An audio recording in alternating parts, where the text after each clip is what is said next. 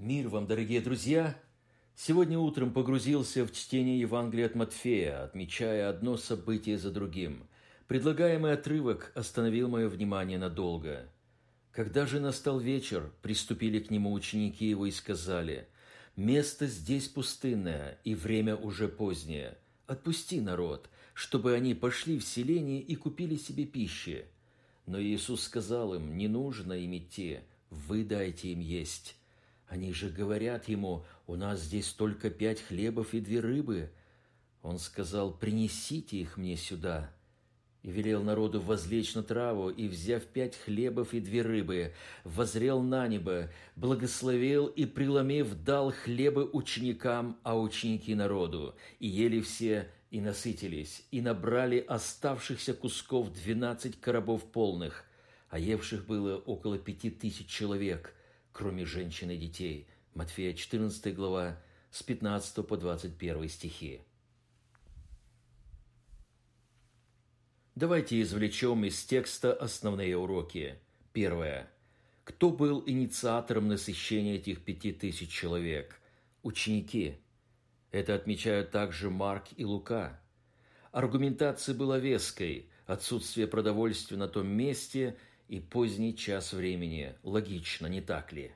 Это хорошо, когда мы с вами не безразличны к судьбам окружающих нас людей. Это первое, что приведет потом к чудесному вмешательству Бога. Второе. Ученики обращаются с вопросом о насыщении к Иисусу. Правда, они выдвинули свое решение проблемы, но это не страшно, если мы обращаемся к Нему. Бог работает с нашими желаниями, корректируя их и полностью заменяя, если нужно. Для того, чтобы это происходило, нужно открывать свои желания пред Богом. Третье. У учеников есть скрытое сокровище, о котором они даже не догадываются. Вы дайте им есть. Как раз этим сокровищем они и должны поделиться с огромной массой людей. Они могут и должны дать людям то, чего на самом деле нет в их руках. Как не вспомнить признание апостола «мы ничего не имеем», но многих обогащаем. Подчеркиваю, дадут пищу людям именно ученики. Вы скажете не ученики, а Бог, верно, но ученики должны были принять эту силу, прежде чем они отдадут ее в виде приумноженной пищи другим. Вы примете силу, когда сойдет на вас Дух Святой, будете мне свидетелями, адаптировать силу Божию для того, чтобы стать свидетелями. Точно так же, как закон стал моим, свидетельствует о себе Давид.